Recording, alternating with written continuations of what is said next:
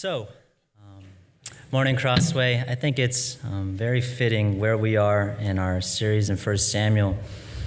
Because as we recall and celebrate the achievements of our grads um, this morning, um, we remember um, the things they've learned, the goals they have achieved, um, the tough seasons they have overcome. And we want to publicly thank God, who is the giver of all things, for his provision. Um, Yet we also want to encourage and pray for our grads of various stages that they're at as they transition into and what God has next for them. Um, whether that's entering into the youth group, if you guys can remember the first time, your first Sunday entering youth group, or if it's entering this brand new high school campus that's very large and scary, or if it's this foreign land called college and all the different people you will meet in the classrooms and the activities. Or if it's the full on, I finished college, now I have to be an adult thing that that is. We are all in transition. Um, and so, as I think about that, as we as a church, um, wherever you're at, we, wherever you're at with transition, it made me think of some of my own. Um, I remember my senior year summer. Um, one of the last conversations I had with two of my closest friends as we were all going to go to different colleges in Texas. Um, I remember when I finished college and my relatives and everyone moved and helped me pack up all my stuff as we went back to home in Houston. I remember um, moving out here um, to Los Angeles, the city of angels. It was so new. I had no idea what this place was. And I remember my parents kind of literally releasing me to make this 22 hour drive into a foreign land that everyone knew about. Um, but as I reflect on these transitions and kind of the disorientation that some of that was of, of leaving and some of the loss there, it produced in me, as, as I reflect on this desire for refuge, for safety, for stability, for security. And likewise, as we're in our series in David, We've tracked through David's humble beginnings. He just slayed Goliath. And all of a sudden, as his fame and his notoriety is building, he has, uh, he has kind of accumulated a lot of foes. And he is in a time of transition where he too is kind of uncertain of what the future brings. He knows he's been anointed king, but he is still running for his life. And I wonder, as I read through his life, whether he too had that desire for refuge and stability and security? For those of you guys who have read the Psalms, the answer is obviously yes. He always seeks refuge. But where he finds that from is where we're going to be at this morning. And I want to present this title to you because I believe that the message of today is that the security he longs for is not found in a change of circumstance or something that he would build, but it is found in covenant. This biblical word named covenant. And um, kind of as we even get there, what I want to do is kind of unpack a little bit what that word means, track us through a little bit of where he has been with that, and then show how that has implications for our lives. And so it begins with 1 Samuel 18 1. That after David had just did the most miraculous highlight reel of his life. He just, you know, threw a stone at a nine foot five guy's head and he fell down. Boom, it hits the ground and everyone cheers and has accomplished a freedom for his people. There is this guy um, named Jonathan, is the son of Saul, the king who is too wussy to actually do that, um, who has constantly been compared as failing and lesser than David.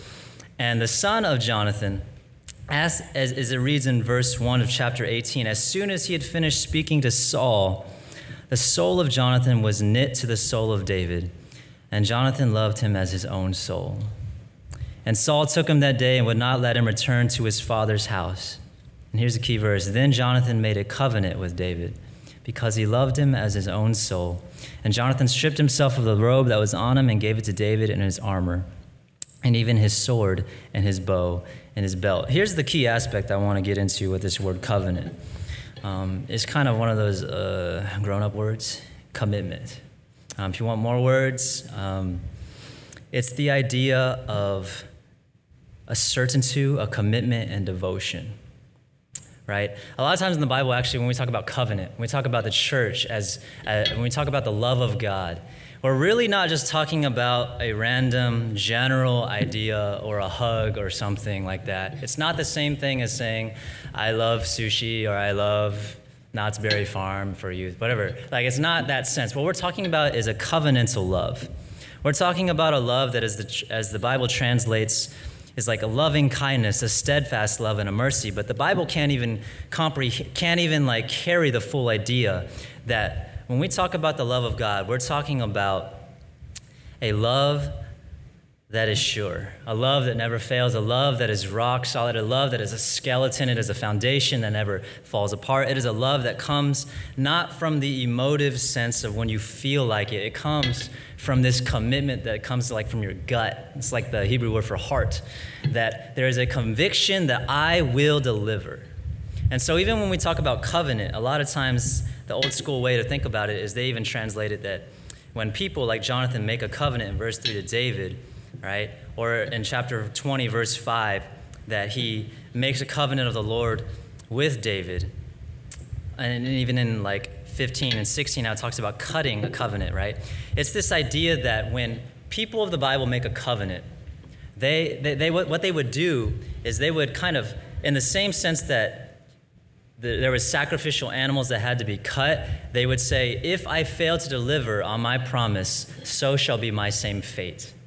That that is the love that i am promising to you. And so when jonathan sees david's zeal for the lord and david and goliath that he is provoked that no one else in all of israel is going to stand up for the name of the true god amongst all these counterfeit ones there's something in jonathan that says that's the type of friend that's the type of person i want to love. That's why even this idea of his soul being knit, it's not because Jonathan's like, or David's like just this really great looking guy, he's fun to be around, shares all the same interests. The only thing we really know about David is that he loves the Lord with all his heart soul. He has a heart after God's own heart. He has a zeal for his name, and he will fight for it. And Jonathan sees that, and he says, That's what I want. So he covenants himself with David and says, David, your kingdom is better than mine would have been. I am going to strip off my robe and I'm going to protect you from my crazy dad. If you even follow this story, it's just really weird. Um, if you think about family dynamics um, and politics, it's kind of funny because Jonathan's dad, former king, stripped of his kingdom, supposed to give the kingdom to his son, but his son loves the one that the kingdom is going to go to. And it gets so bad that like, it's literally like someone's, like your dad hating your best friend to the point that he's got anger issues, and the text will later say that he tries to throw a spear at David twice, right? That's a weird movie. And David dodges it kind of like Neo from The Matrix, twice, right? All of it comes from Saul's jealousy. And even despite all this, there is this loyal love from Jonathan that says, David, God has chosen your kingdom. He's chosen you to be king, not me. I will surrender and commit myself to you.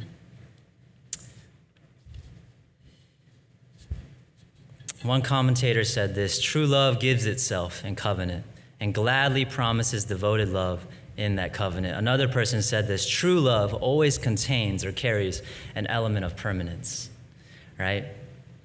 That if you truly love something, you will not just give yourself, but you will stay with that thing, right? You know that. The things we love most, whether it be our children, maybe it's the Lakers, I don't know, or whatever it may be, what you love tends to be the thing that you commit to.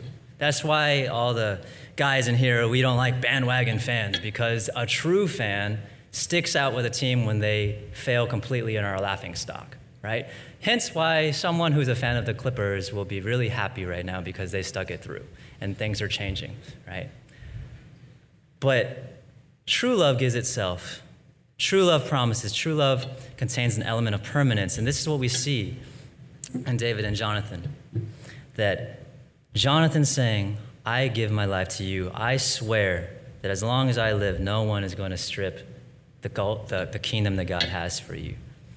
And so, as we even look at this, this text is not just a weird, like, description of a unique relationship, like some weird bromance that we wish we had. It's, it's honestly the author of Samuel's um, desire that any Israelite at that time, or for us in 2019, anyone who would read it in the hearing of a congregation would receive the truth that in confusion and trouble, you take yourself to the one person who has made a covenant with you. In David's disintegrating world, there was yet one space of sanity, one refuge still intact, and that guy's name was Jonathan. There was a covenant security there where David knew this idea of covenant love. See, we live in a world where um, we, t- we too seek sources of refuge. It's only human that, like, if you've ever made a big move in another city and you don't know anyone, or that first day of a new school um, where you're like, what is this cafeteria? Where do people sit? Or if your first day of your first job, our most innate human response is to find something that we can rely on, right? We too look for refuge and security a place of kindness, a place of acceptance, of welcome. And the difference is in this story, is opposed to the counterfeit gods or idols that sometimes we tend to cling to so hard that fail to deliver what they promise. The refuge found in covenant with Yahweh, with the God of the Bible, is that it is covenant, it is loyal, it is devoted, it is sure. Literally, God is a covenant God. That's what I'm trying to say to you guys. It's not general, vague, God loves us. But it's more like, you know, that's why we call ourselves Crossway, right? We know that the love was manifested with a man who bled, had a spear in his side, so that we can know for sure that our covenant is secure, right?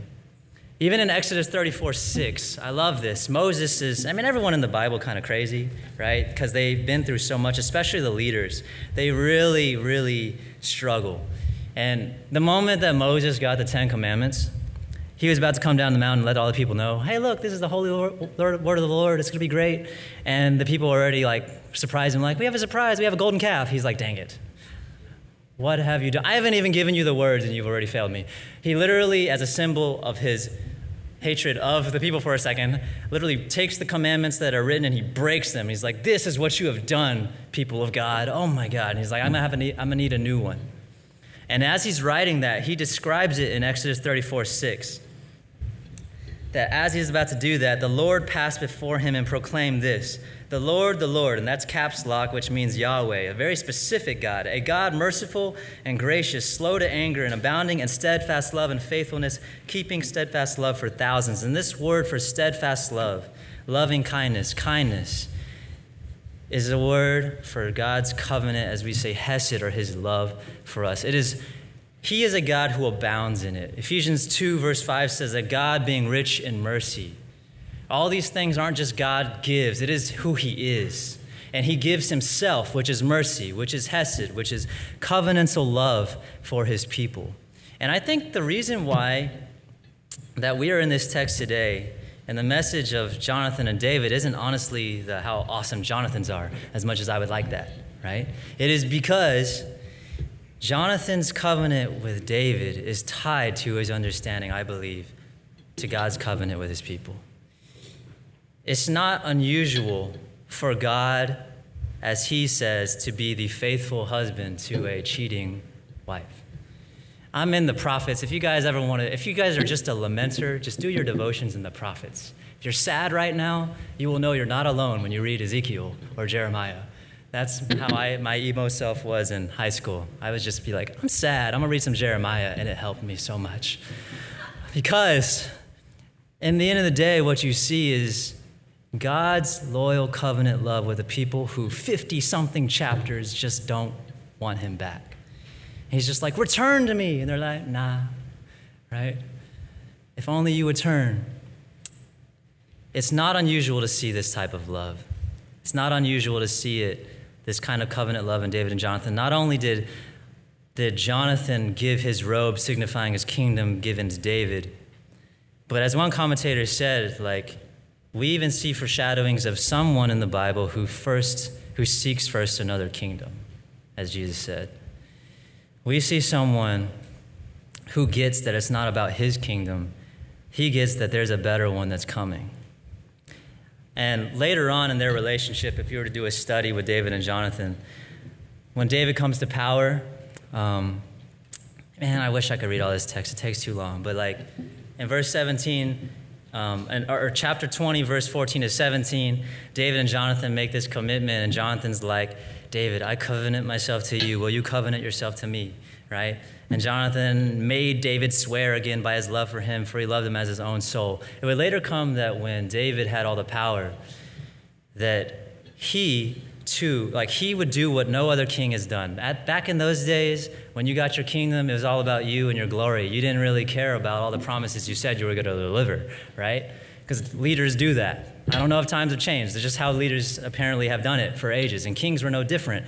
And so, what, what David did when he came to power, when he had his glory days, is he actually went out of his way to ask one of his servants, Does Jonathan have any kids that I may care for them and provide for them and love them the way that, da- that Jonathan loved me. And he found out that he had a kid whose name was Mephibosheth. My youth kids might laugh at, it, at that name. But um, Mephibosheth was a cripple. He had no provision. He lived in a time where no one was going to care of him, no one valued him, no one even saw him. It doesn't matter who his dad was. But David would seek him out. And it says in chapter 9 of 2 Samuel 7 that David would show kindness he would show Hesed. He would show covenant love to Mephibosheth. I can't even say his name because he like and, and in the way of providing for him a land and seating and giving him a seat at his kingly table. This is a cripple whose dad everyone forgot. What kind of love does this? What kind of love commits in such a way that you get nothing in return, but it's because of your devotion to someone that you do it? Mephibosheth was so messed up by this love that he asked, What is your servant that you should know, that you should show regard for such a dead dog as I? That's how he saw himself. And David got to image to him the loyal covenant love of God. For us, we are on a new covenant. As I was talking to you guys about Jeremiah, God was so gracious and so slow to anger and people like are wondering sometimes why God's so angry in the Old Testament. My question to them is, do you realize how much patience he had? He could have exploded the whole earth in justice, but he didn't. Instead, he said, Still, I contend for you, Israel. And much more so for us who have a new covenant that was entranced into us and for us by the blood of Jesus. Um, dang it, I'm about to geek out. Y'all, y'all know about covenant, like the idea of cutting the covenant that I was talking about. Y'all know why Hebrews, we went through that series, why Jesus, you know, tells him, tells everyone, like it says that Jesus is the high priest. He, he literally goes in and offers himself, offers himself and offers his blood so that we would know that in the same way that an animal's blood shed secures a covenant relationship with a sinful people, that Jesus' blood would be a greater blood and a better word for us.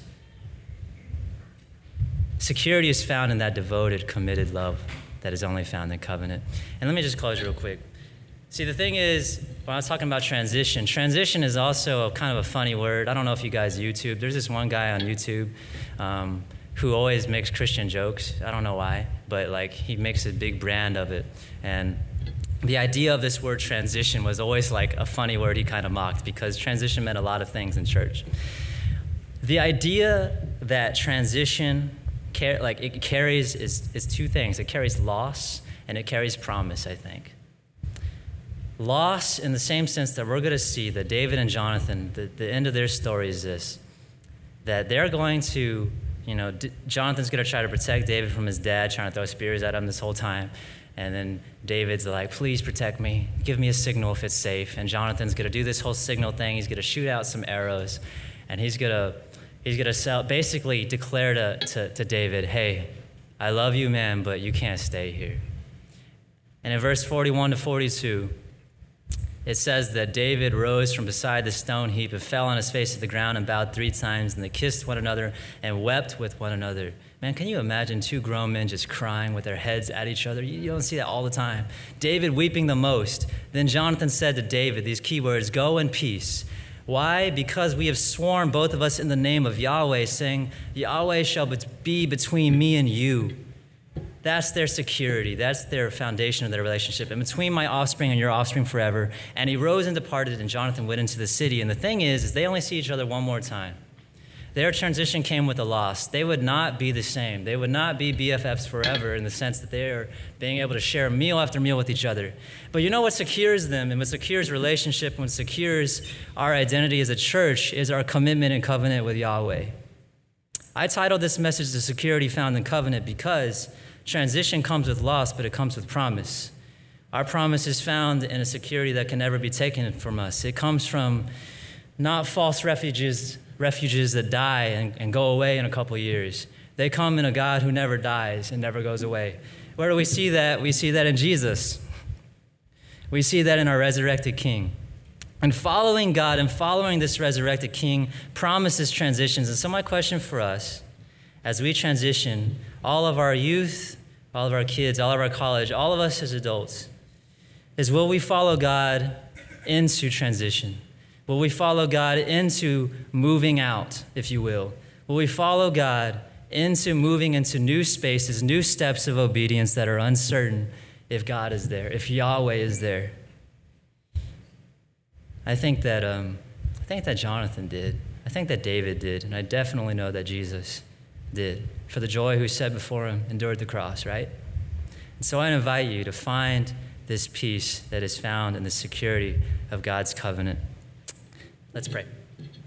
God, I thank you for these, these saints in this room. We thank you, God, for the covenant peace, the covenant security we have in you, in your holy, precious name, and your holy, precious Son, who secured it for us by shedding his blood and raising again. I pray that we as a church would truly live out this way, the cross way of living, that we would endure, but we would also walk in faith. Pray this in Jesus' name. Amen. Thank you, John. And I don't know how many times, but um, man, such a wonderful story to hear. And um, yeah, I don't know if you caught it, but I caught a few y'alls in that um, sermon, which is, yeah. How y'all doing? All right. So uh, we're just um, thank you, John. That was a wonderful message, and uh, we're going to have a time of communion um, in response to the word today, as we do each uh, month. And so, those of you who profess Jesus Christ as your Savior and Lord, um, I'm going to pray for us and invite you up to the table. Uh, we're going to take communion. This uh, represents uh, the, the grace given to us, the seal of the Holy Spirit. You know, this is this uh, what we have here, this gift. And so we take this with much joy. So let me pray for us. And I'm going to invite you up to one of our three tables. Lord, we um, know you and remember you as the one who keeps the covenant with us, the one who is our friend, uh, the one who has given us access. And so, Lord Jesus Christ, we uh, take that to heart and we are just grateful. And we do this um, here today, uh, not just as a, something that we do um, without any meaning, but God, it has all the meaning as we remember you the body that was broken, the blood that was shed for us. So as we take this time of communion, uh, would you bless us here? Uh, we pray in Jesus' name. Amen. Uh, let me invite you up to one of our three tables. Come up freely. Those of you in the parents' room, please come and join us as well. Um, let's take communion at this time.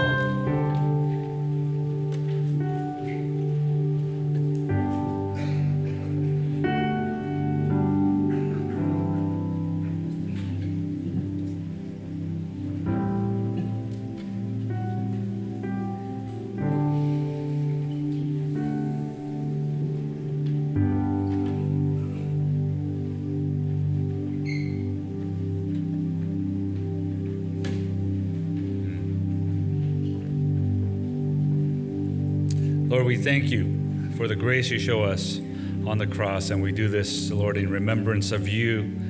We are grateful. We are proclaiming to the world that we trust and uh, lean on you, God. So we thank you for this time. Uh, we pray in Jesus' name. Amen. We're going to sing. Um, David and the team will lead us in a song, and we're going to have a time of offering.